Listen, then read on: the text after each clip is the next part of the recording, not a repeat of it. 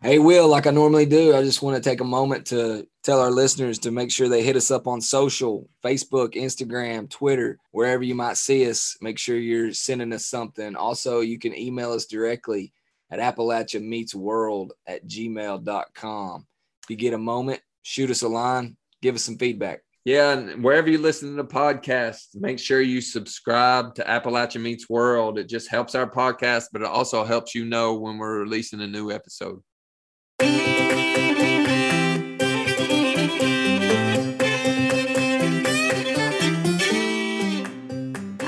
Feel like anytime we can see ourselves in a story, anytime we recognize ourselves in an example, that's when we can really start to understand our own capacity, right, and our own ability. Appalachia Meets World, a podcast about place and perspective, but always Appalachian. And don't forget, Will, tonight's episode is powered by SOAR. Shaping our Appalachian region. If you're a entrepreneur out there, especially in Eastern Kentucky, check them out. Appalachia Meets World, back another week. It's Will without Neil. He'll be back soon. Got a real good episode today. So we're going to make this intro really quick and get right into the episode with Miss Amanda Jo Slone to talk about the Appalachian Way and Appalachian identity in regards to leadership. But first, I wanted to mention a few app news items. The Appalachian Regional Commission, the ARC, just released its notice for submission of applications for the Power Grant. So, Power funding is now available for projects supporting coal impacted communities throughout Appalachia. I know we mentioned that every time funding comes available, it's a pretty powerful program in the region. So, get your applications in. They're due April 17th at 5 p.m. Eastern. If you have a project in one of those communities, definitely check it out. We'll post it in the show notes. It's been pretty impactful over the last several years, the amount of power funding and power grants they've given out. So definitely check it out. Also, we mentioned last week, but we'll mention again Opportunity Appalachia has just released its next round of funding that can provide technical assistance to public and private projects throughout the five states that they cover, which is Kentucky, North Carolina, Ohio, Tennessee, Virginia, and West Virginia. They recently had their program launch, but I also wanted to mention that they're having state outreach meetings over the next couple of months. You can register to be a part of that. A lot of them are virtual. So if you have a project out there that needs a little bit of technical assistance, this is money that can go directly towards that. I think up to $75,000. So check that out as the outreach meetings are coming up, but the application deadline is not until April 12th. One last bit of app news. Told you we'd make it quick, so this is the last one. The Nature Conservancy received $250,000 investment in freshwater connectivity from the Richard King Mellon Foundation. This is significant because this goes to restorative river health and connectivity across the Appalachians. It will restore critical waterways throughout Pennsylvania, West Virginia, and Virginia. The Nature Conservancy, or TNC, has a goal to protect and connect 5,200 miles of waterways throughout the Appalachian region by 2030, and this grant makes them one step closer. We talk about how biodiverse Appalachia is, and this grant will help support more biodiversity and more resilient communities in regards to people and wildlife. We'll post the article in the show notes on the Nature Conservancy website. You can check it out yourself. Like I said, we're just going to make this short because we got really interesting episode tonight. As I mentioned before, Dr. Amanda Jo Slone has a new passion project, the Appalachian Way, the role of Appalachian identity in effective leadership. So, without further ado, we're just going to get right into it with Dr. Amanda Jo Slone. Have you ever been down Kentucky way, say south of Prestonsburg? Have you ever been up in Holler? Have you ever, yeah? On the episode today, we have a special guest, Miss Amanda Jo Slone. She is a self described creative writer, also is the assistant provost at the University of Pikeville and has over almost two decades of experience as a professor of Appalachian literature and creative writing. She has a master's in English, an MFA in creative writing, and a PhD in higher education and leadership. And I also wanted to point out she is a fellow Kentucky Colonel. But really, why we wanted to have her on a show, she has a new passion project it's called The Appalachian Way The Role of Appalachian Identity in Effective Leadership. And we want to dive into that and talk to her about that. But first, Amanda Jo, thank you for being on the show. We greatly appreciate you taking the time. Well, thank you for having me. I'm happy to be here. Serious question up front. Neil and I, our families, like most Appalachians, big on history, big on tradition. Um, one of the traditions we have, we have appetizers at the holidays. We have this gigantic spread of appetizers, bigger than the actual meal. So we wanted to ask you, do you have a favorite appetizer or just holiday dish? Oh gosh, don't judge me because um, it's not healthy. So if we're gonna we're gonna talk about food, it's not gonna be healthy. But my kids and I love to make bacon wrapped mushrooms um, and that's our favorite appetizer. So we'll always have those out before Thanksgiving dinner. And, you know, we just munch on those all day long. And we have also made bacon wrapped carrots. So those are healthier, I guess. we, we, can claim a little health there. like uh, do little olive oil on the mushrooms or uh, mm-hmm. yeah. And we just, we nice. bake those and they're just, they're delicious. Nice, nice. We've, I've actually had those before, but we've never had that answer. So that's a first we've had been doing this uh, podcast for a while now, and we talk a lot about doers or people that actually do things. And I think when we talk about doers, it's kind of leading into leadership and leaders. Personally, how do you define leadership or leaders? I think that you know leadership one of the most important aspects of it is that you know you're working for a goal with a group i think leadership is such a it's such a hard word to define because you know I've had this question a lot when I since I've started talking about the project is am I a leader? I don't consider myself a leader. What does that mean, right? So I've actually talked to a couple of people and they said, "Well, I didn't know if I should sign up for an interview because I'm really not sure if it counts. What I do counts."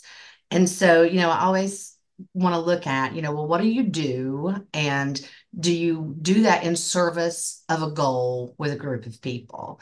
And if you do, you know, that's really leading and trying to work. And I love the way you say that as doers, you know, you're trying to do the work. You know, leaders are the people who are who are not just doing the work, but are inspiring other people to do the work as well. I think a big part of leadership is developing other people. So I think that people who are doing, but also working with others and inspiring other people and developing other people truly kind of inhabit that idea of leadership. I, want to follow up with another question that I'm always curious about when I think about leadership and with your vast experience with leadership, not only uh, studying, but also teaching leadership. Do you feel like, are there born leaders or can you teach? Can leadership be learned? You know, that's an interesting question. I do think that maybe some people are born with some traits that lend themselves to leadership, but I do think that leadership can be learned. I think that there are dispositions that are important for leaders. And I think that a lot of times those dispositions, so not skills, right? There's a difference between skill and disposition. Skills can be learned easily. I think a lot of times dispositions have to be discovered. And I think that people often don't recognize or discover them in themselves until they've been in a situation that really highlights those dispositions. So I think those can be developed and discovered, and I think the skills can be can be taught. It's good to hear your perspective. And now that we have kind of set up leadership and what leaders are, you want to talk about the at your project and how it came to be. Maybe actually before we do that, you can talk a little bit about yourself, just where you're from, and um, what drew you to uh, the position you're in now? Sure. So I live in Pike County, Kentucky. Um, I live on a little holler called Pond Creek. I actually live on the same land that my grandmother lived on before. So, family land. I live across the hill from my parents, which is really important to me. Very special place. I'm about 35 minutes away from Pikeville, from where I work. I'm a mom of three, single mom of three children. I have twins that are 22 years old, and I have a 12 year old son. So life is never boring. Uh, and once upon a time, um, I won't say when, but once upon a time, I was a student at what was then Pikeville College. You know, very transformative experience for me. I was a first generation college student. I came here to learn and to uh, discover what I wanted to do with my life. And what I discovered was myself and people who supported me in community, which was really important. And so I knew that my heart was here. I loved the university. Um, I loved the community. And I started working here right after I graduated. So I actually started working here answering the phone in the admissions department right after I graduated college. I was a single mom of twins then. So my twins were toddlers. And, you know, I really, I, I was working two jobs while I was going to school and, you know, taking full time classes and then suddenly started working here on campus and got to, to work only one job and decided why not? I'll keep going to school. So i did my master's degree while i was working in the admissions department um, and at one point took a job i was offered a job as an instructional specialist at a different uh, campus and i took it because you know to be honest at the time you know whatever was going to provide better for my kids i had to had to take. And I, I stayed gone for eight months and then came back to this campus as the assistant dean for admissions. So i did that job for a little while and then i was the associate registrar for a bit. All the while had been working on that master's degree so i could teach. And when a teaching position came open um, i applied for that and got that. I spent 12 years as full-time faculty i was teaching in the, the english department taught composition, taught creative writing, taught Appalachian literature, literary theory, a couple of other different classes. And about three years ago, our administration approached me and asked me to transition into the assistant provost role. And the whole time I was doing, you know, was full-time faculty, I was also finding other positions. I always found myself in different roles. I was the director of first year experience. I worked in our gen ed curriculum revamping, you know, lots of different, I found myself in a lot of administrative positions even while I was teaching, just drawn to that kind of work as well. And so when they offered me that position, I said, uh, yes, but I need to stay in the classroom. So I have been doing this and teaching for the past three years. And I only teach, I kept my favorite classes, of course. So I still teach Appalachian literature and creative writing at least one class a semester. Sounds like it's very full circle career from a student to a professor at the same university. And then um, my children have been students here. So it's oh, definitely nice. very full circle. My daughter graduated last spring and my and her twin brother graduates this spring. That's great. That's great. I guess maybe we can just dive right into what you refer to as I guess, a passion project because it's not necessarily affili- affiliated with your current work, but the Appalachian Way, and you describe it as the role of Appalachian identity and effective leadership. You just want to talk about the project, how it came to be, and what exactly it is? Sure. So, the idea behind the project is that I really just want to examine and explore leadership and leadership development through the lens of Appalachian identity. So I am very passionate about all of the things that are kind of involved in this project, Appalachia, obviously, and leadership development, but then also stories. I guess when I think about where this, how this came to be, or how I thought about the project, um, when I was working on my PhD, my dissertation research was about students and how they perceived their Appalachian identity and how they felt that their identity or their culture um, affected or influenced their traits that lead them to success in college. So, not necessarily academic traits, but things like resilience and mindset and and did they develop some of those through their Appalachian heritage or culture or, or the place where they live? And so it was a combination of thinking about that research and, and being really passionate about trying to figure out what exactly our culture, you know, we know there's no one Appalachian culture, right? We we know there's a, a lot of different aspects to that, a lot of different ways to be Appalachian, which is kind of where that the title came from, you know, is, is thinking about, you know, what are the ways to be Appalachian, but then also the the Appalachian way, how we do things, and then also the way forward, the path, the the Appalachian leader. And so I was thinking about that, but then at the same time, I was also thinking about what's next in my life. So, you know, really thinking about like, what's my next chapter? What's my next role? I'm, you know, very passionate about education, but also very passionate about leadership. And some of the experiences that I've gotten to have have really impacted me. And so I, have been going through a lot of deep diving into, you know, what are the things that I care about? What are my my values and what are my my passions and and what do I how do I how do I bring all of those things together? To do that, this sounds silly, but to do that, you know, I was thinking of, you know, what am I drawn to? What am I always doing? What am I always talking about? What am I always reading about? And, you know, I, I, started really thinking about the fact that I'm always talking about leadership development. I'm always talking about Appalachia. I'm always reading books about uh, effective leadership and, you know, what it means to be a good leader. And then I started really thinking about myself and thinking about where some of the influences have been for me.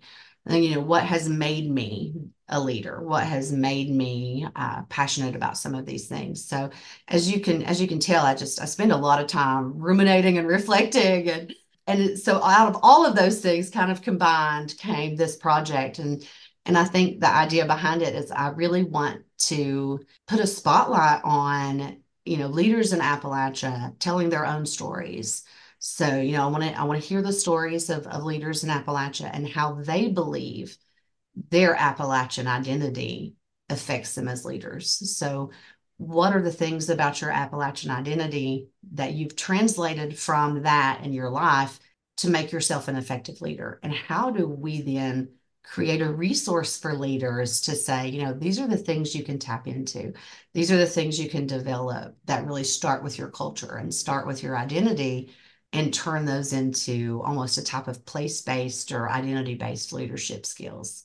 That's incredible. I, I love that. And I, I was going to ask a question uh, around being place-based. You know, we we started our podcast to dispel some of the misconceptions that people have about Appalachia, which you are well familiar with, as most Appalachians are. But you know, when you're talking about Appalachian identity, Appalachia I feel like it may be one of the most place-based regions in the country. I mean, we we put such significance on place. We put such a significance on home. It's very important to us. It's very important to our culture. You also mentioned this mindset, this grit. In Appalachia, we have a very humble nature, but also very hardworking, which I think identifies with some type of leadership skills or disposition, as you referenced before. But I, I wanted to ask you when it comes to Appalachian identity that you've referenced several times and kind of is the focus of your project, being very a, a very place-based region and very connected region in that regard. What what do you think sets Appalachia apart when it comes to its identity? Gosh, well, you know, that's that's a great question, and it's kind of a hard question because, you know, like we said before, there's really no one Appalachian identity. But I think that, you know, there's so many things about Appalachia, and particularly, you know, thinking about place, but thinking about people and thinking about the connectedness that we share from place and from stories. So when I think about Appalachian and my Appalachian identity, uh, what I think about is that I think about communities and I think about stories. I think about the stories that have shaped me, the people who um, have worked really hard to create a community that's unlike any that I've seen anywhere. And I've been a lot of places and, and really haven't felt that type of, of community. I, I hate to say things like that because then it sounds like I'm I'm really biased, and I guess I am, right? So that's okay. But I haven't. I haven't felt that sense of connectedness in a in a lot of different places and so i think that what's important is how we perceive our identity so what does that mean to us and you know you talk about some of the stereotypes that have been so prevalent and really the danger there's so many dangers but one of the the dangers of the stereotype is, is how we perceive ourselves then because we are engaging with those images and those stereotypes. And so we begin to perceive our identity as something that we sometimes should be ashamed of or sometimes should change or should you know sometimes even just defend right? We feel like we need to defend it. And and so i think that one of the goals of this project is is really to you know when i said earlier that dispositions need to be discovered is i want us to discover the ways that our identity our appalachian identities have influenced our leadership in a positive way, right? So when I think about that, I think about resourcefulness. I think about resilience. I think about the the connectedness of people and story. And I think, you know, where did I learn all of that? I learned that on my Mommy Hills porch. You know, I mean, I didn't learn that, you know, through my PhD. I didn't learn that through a degree. This is where it began, right? It began at home. It began with my identity. And I don't want to start to perceive my identity as something negative because of all those images. So if I can help to mind some of this to say, let's think about the ways that our identity have really influenced us in these positive ways, then I feel like that maybe dispels some of those stereotypes and, and negative images as well. Great answer. I, I love that. You know, I've I've lived a lot of places and I, I get that same sense that there's no other region that has quite felt the same as when I've lived in Appalachia. And with your vast experience in leadership development, I recently went through the Appalachian Leadership Institute with the ARC. They focus a lot on capacity building. There's also the Bright uh, leadership uh, with your home state of Kentucky, but also Leadership Kentucky. There are a lot of capacity building programs out there. What do you think about, or how do you feel about the capacity building programs when it comes to leadership within Appalachia, but just in general? Yeah. So because these have been, this has been a sort of passion of mine.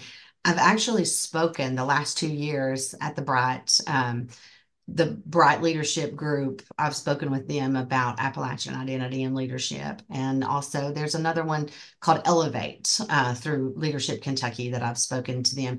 And, you know, it's always started these really great conversations. So I go in kind of for that purpose alone, right? Not to teach anybody anything, but to get people to start to think about it and to talk about it and to, you know, kind of put the question in front of them what does it mean to you to be Appalachian and what does it mean to you to be an effective leader? And so it's always a really great conversation. But I think, you know, that one of the best benefits of programs like that is experience of exposure, right? Exposing people to the opportunities, exposing people to a network that really can get them to you know to understand the capacity but also the capabilities of you know the programs in their areas. And so i've had a really good experience and i haven't been through one of those programs but i've had some some working with with bright and elevate that i've really been impressed with. I know that's a different podcast but i'd love to hear your experience with the appalachian leadership institute i hope that was a positive experience as well it, it was an, an amazing experience for me and i think part of that was because of the connections that I made. Not necessarily the networking, but there was something about the cohort that I was in that was just different. We were all representing Appalachia, which was a little bit different than some of the other things that I've been involved with. When we're all passionate about the same thing, this same identity, it just hit a little bit different. So it was an amazing experience for me for that connection to others and to also see other parts of Appalachia. You know, like you said, there's no one Appalachia. We actually interview people outside the region as well, and we found that there are actually a lot more similarities, and even in other regions, than there are differences. I love that, and so I'm currently part of um, it's a college or Council of Independent Colleges Senior Leadership Institute, which is sort of similar, but it's for people who are um, in higher ed, sort of preparing for that next step, which I guess I could credit for the creation of this project because it's what caused my existential reflection on, you know, what's next for me and and what am I passionate about. It just turns out that I'm more passionate about this than anything else. Um, when hearing you talk about that, you know, and thinking about in this program, you know, we're all definitely, you know, dedicated to higher education and we're all dedicated to learning how to be better leaders. But that personal aspect of an Appalachian focused leadership program, I feel like that would be just so impactful and so um, intense, right? Because it's what you care about. It's where it's your home, it's your your place, and that's important. You know, you talked about the purpose of leadership and leadership development and finding effective examples when it comes to leadership, especially in Appal- Appalachia. And I think your project, you expect it to go beyond just interviewing people and to actually having a book come out of it that could serve that same purpose to be a benefit to other people throughout the region, but even in other regions. Like I mentioned, when we go outside the region, we find many more similarities. You do you think your finished project of a book?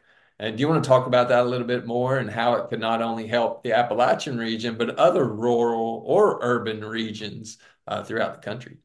Absolutely. So, really, my hope, my my big goal, is that this resource can be something for anyone who wants to examine how their identity affects their leadership. So, you know, you can use examples from these interviews and from these discussions, you know, and they can be specific to the way people perceive their Appalachian identity. But I think it goes deeper than that. It's about how we perceive identity, period, right? And how do we mine our experiences and our culture and our identity to really gain and, and develop those leadership skills. So, so my hope is that it will serve as a resource for a broader audience, not just Appalachia, but also for anybody in Appalachia too, that's not only in leadership, but maybe people who are not yet in leadership or who don't consider themselves a leader. Those, I think that as I've, you know, in all the work that I've done in leadership development, that's where mm-hmm. A lot of of you know my attention seems to come back to is the people who say you know well i don't know. I'm not sure i would consider myself a leader. I, I feel like anytime we can see ourselves in a story anytime we recognize ourselves in an example that's when we can really start to understand our own capacity right and our own ability. And you know i feel the same way about teaching in a classroom. Until my students can see themselves in material I'm teaching, that material is not going to stick. They're not going to learn in that true deep learning way until they understand that they're at the center, that this is about life. And and so I feel the same way about this. I feel like, you know, if we can see ourselves in stories and we can see ourselves in leadership, maybe we're already doing these things and we just don't recognize it or we just don't articulate it and we don't understand, hey, gosh, I am a leader, you know, and I and, and I'm an effective leader. Or, you know, I didn't realize that this experience that I had has taught me a disposition or a skill that could translate into effective leadership. And so I think that's the ultimate hope for the book is that, you know, it will be a source of that sort of um, just a, a place where people can see themselves, a place where they can see other people, but also that that common thread of identity. Obviously, Appalachian identity, you and I are probably a little biased. We we see it as a positive when it comes to leadership, when when it comes to development in general. But do you see any barriers to being from Appalachia when you're talking about developing leadership? Mm, yeah, this is a tough one. Resources, right, can be a barrier. Opportunity can be a barrier. You know, there there have been times we know that stereotypes and negative images are a barrier. There have been times that I've I've walked into a room and and probably had more experience and credentials than people in the room. And as soon as I've opened my mouth, you know, you can see on their face, um, you know, that okay, you know, that kind of, that a little bit of a doubt maybe. So I do believe that those are sort of outside forces that can be barriers. Yes. I also see, though, that I think that we as Appalachians are really good at being resourceful, right? We're really good at finding a way to turn a situation into something that's, you know, that's going to work for us. Um, I often say that about myself. I say, well, you know, I've learned that I can I can make something out of anything, right? I can I can make a dinner out of a couple of things, or I can make, you know, I can make something out of anything. And I think that that that and that maybe that mindset helps kind of jump over some of those barriers but I really believe that that one of the greatest barriers is internal, and that is probably created by those external factors. As a matter of fact, I would I would say that that's that it's created by those external factors. The feeling that we we do always have to prove, or that we we have to defend because of those negative stereotypes or those negative images. Often it works in really interesting ways. So with my research with students, one of the outcomes that I found was, was really fascinating was that, you know, students often felt the effect of those stereotypes, but they also felt the effect of some of the negative aspects of their communities. So maybe bad situation at home or a bad situation in their community. Sometimes, you know, we talked about addiction and we talked about a lack of resources. And what was really interesting is that in students who were really able to kind of harness that mindset, that resiliency and that mindset, those factors push their motivation to succeed higher because their motivation was, I'm going to prove it wrong. Now, right off the bat, that sounds great, right? That sounds like, oh, wonderful. It's going to motivate us to go out there and, and prove everybody wrong.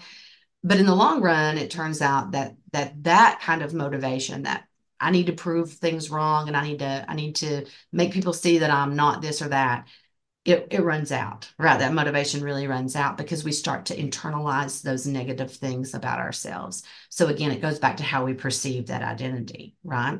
So then ultimately, in the long run, it becomes, I think I can't do that because of where I'm from or who I am.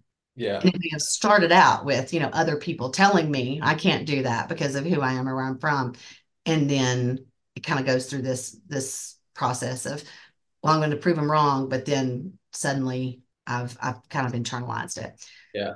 So I, I think that's probably one of the biggest barriers to leadership or to success is just we have to find a way to to break those those perceptions, right? We have to find a way to to chip away at that as much as we can to to show people, not other people. I don't need to prove to other people I need to to prove to me, right, yeah. that my my identity is is good.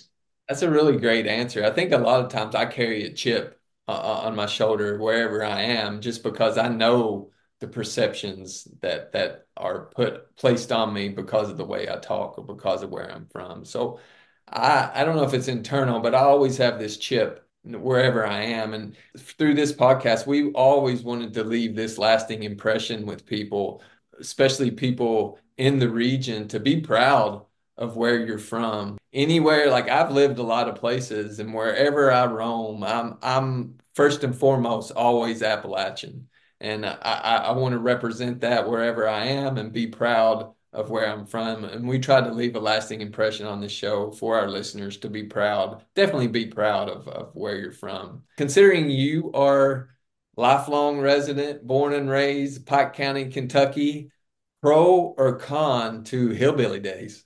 the, well, I'm going to go get my funnel cake. okay. like, um, but also, so I think about hillbilly days in a really strange way. Um, it's so much hyperbole, right? And there's so much just exaggerated silliness that happens there. But in in a way, it's almost like I don't I don't know how to say it politely, but it, it's almost like a, you know, well, we'll show you right? Like you're going to say this about us. Well we're just going to love on it. And you know we're going to we're to have fun with it.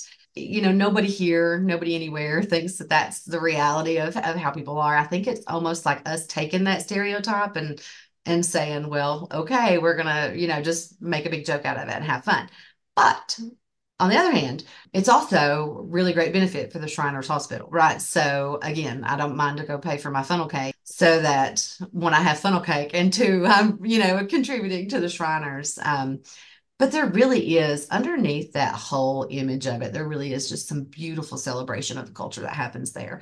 The music that happens throughout town during those three days, uh, the crafts and the art that happens, and, you know, I think that it's a great, great way to get people talking about it and a great way to get people to really think about that. Like, what does that mean? Why are we doing that? You know, why are we out there celebrating and calling it hillbilly days you know it's a, a owning of it in Yeah, a way yeah. only we Yeah. can what is your, since you're a lifelong resident, favorite place in Appalachia?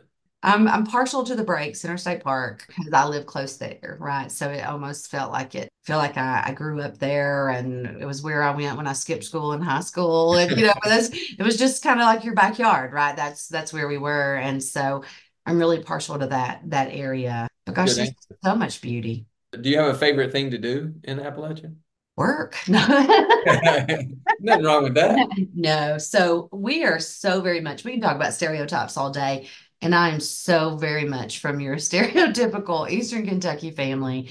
I have a huge family. I have 17 aunts and uncles, and everybody's a musician.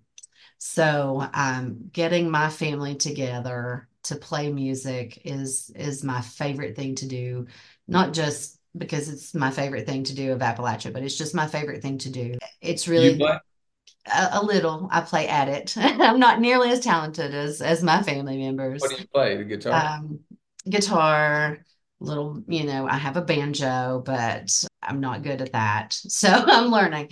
But I love to sing. So I'd always sing. Um, my dad is a musician, my uncles, all musicians. And so, you know, just getting everybody together and we don't get to do it nearly as much anymore. But when we do, it's fantastic. I think in September, I had about 53 people at my house from the family, and everybody was playing music. And, you know, we cooked dinner and played music and sang and danced. And it was just, that's my favorite, my favorite thing to do. Last quick question. Cornbread or biscuits? Cornbread. Quick answer, decisive. I like it. Yeah. I won't go into depth on that one. That's just an easy all- one. That's all we need. That's just an easy one. I want to share something with you, Will, if that's okay. Yeah, Um, sure. Something that popped into my head as you were talking earlier. Um, I'm sure you've you've probably read the Brier Sermon Mhm. by Jim Wayne Miller. And there is an excerpt from the Brier Sermon that, you know, I, I really, it was the guidance for me when I was working on my dissertation and kind of keep it here on my desktop because it's also the guidance for me for this project. Um, and it's the part that says, You've heard that prayer that goes, Help us to see ourselves as others see us. Buddy, that's not a prayer we want to pray. I believe we ought to pray, Lord, help us to see ourselves and know more. Or maybe help us to see ourselves, help us to be ourselves, help us to free ourselves from seeing ourselves as others see us. That's great. To me, it's all about about seeing ourselves and not worrying about the way other people see us. Well, to that point, I have two last questions for you. What's the first thing that comes to mind when I say the word Appalachia? Stories.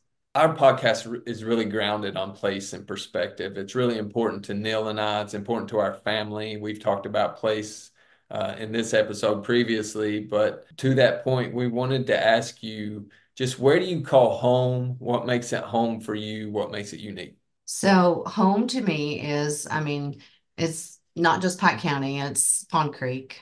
And again, I live on what I lovingly refer to as the Slone family commune. So I live on on a hill with where my grandmother used to live. My parents are across the way from me. I have my aunts close by. My family cemetery is my backyard. So my grandmother, you know, is is buried out back, and then my uncles as well. But it's to me, it's such I have such a connection to that place. I have people ask me all the time, why don't you move closer to work? You know, why why do you live there? Especially I get the question every winter when, you know, the roads down here are clearer and uh, the roads on Pond Creek are not. And, you know, so why don't you move closer to work? Why why do you live there? And it's it's complicated. And you know, when we talked about earlier, when we talked about the the barriers, you know, I, I think about too the fact that sometimes we really straddle a line, right, all the time. And so here on campus, um, I work with wonderful people. This is not a statement about my my workplace, but at work, there's still that remove, right? Oh, I live up a holler 30 minutes away. You know, that's sometimes people will say things like, why don't you move close to civilization? Or, you know, and that, those things. So you don't really feel like you belong 100%. And at home, everybody talks about, you know, how proud they are of you, right? You, you've done great things. You're so proud. But then sometimes they may say things like, oh, we have to watch the way we talk around Amanda Jo, right? She's a professor. You never feel 100% at home either place ever again, right? It's really hard to juggle that so that you learn how to feel at home with those values that have been instilled in you in the stories that you hold on to and the people that contribute to those and so i think home is is really you know physically that's a that's a really important place to me but home is more the the feeling that i have of those closest to me that don't put me in that position right that that don't make me kind of feel like i'm straddling that line all the time. Well thought out answer. We want to thank you again for being on the show. But first, we want to give you opportunity. I think it's such a cool project, such a cool idea, the Appalachian Way. Do you want to tell our listeners what, your website is, how they can contact you if they're interested or have the possibility of being interviewed? Absolutely. So honestly, when I wanted to get the word out, like I said, I just I wanted to do more than a flyer, but I wasn't sure exactly what to do. So I just created a Google Sites, right? That's just it's a Google site slash Appalachian Way. And there is a form, a Google form on the website that people can fill out if they're interested in doing an interview, but also my email address. And I can put this in the chat for you as well if you want to share it um, in text. Is just Amanda Jo Slone at gmail.com. So J O S L O N E. I always say the S L O A N's are, are the rich ones. We're the S L O N E's. So uh, at gmail.com.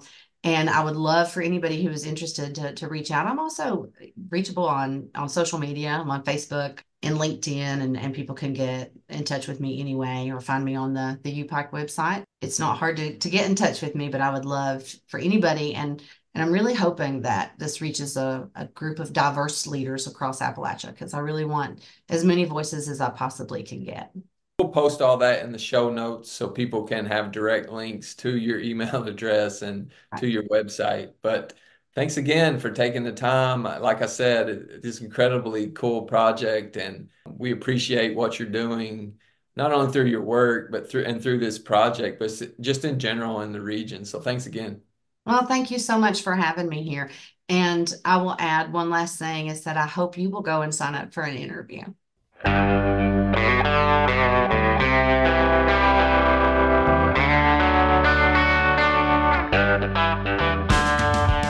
Great interview with Dr. Slone.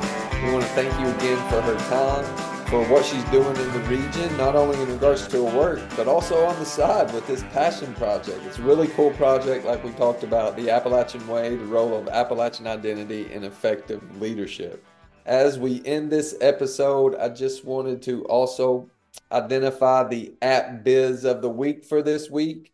I know in the intro we talked about the Nature Conservancy getting a grant to help reconnect and restore critical waterways throughout the Appalachian region. In concert with that, we wanted to pick a business that is really a social enterprise that not only thinks about the triple bottom line, but the quadruple bottom line in regards to the people, the planet, prosperity, and purpose. So the app biz of the week is True Pigments and it comes out of Rural Action, which is a nonprofit in Southeast Ohio. True Pigments is a social enterprise out of that, but they create colors from a proprietary technology. They turn pollution from historic coal mining into vibrant pigments for use in paint and other products. The more paint that they produce, the more paint that they can sell, the cleaner the streams in that area become. They actually focus on the Sunday Creek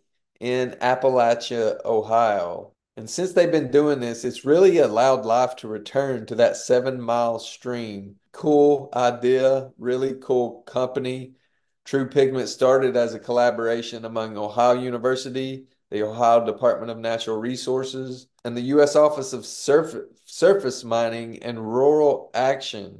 They hire local individuals to actually work within the company to develop their own skills and find future employment based on this work. So it's a win-win for everyone there. It's a really impactful social enterprise that's coming out of rural action. Not only it's is it impactful, but it also profitable from a monetary standpoint and develops employees that may not have a, otherwise have the opportunity. So we'll post True Pigments. It's truepigments.com in the show notes. You can shop from their sites in regards to the paint, but you also find out a lot more about why they started it, the effects that it's having in that area, and what they have planned for the future of True Pigments. So, last but not least, I just want to thank Dr. Slone again for taking the time. And I guess since we're near the end, we can end this one like we usually do. Till next time, peace. I'm up in the mountains again. I'm getting lighter, the air's getting thin. now I'm facing down with a grin.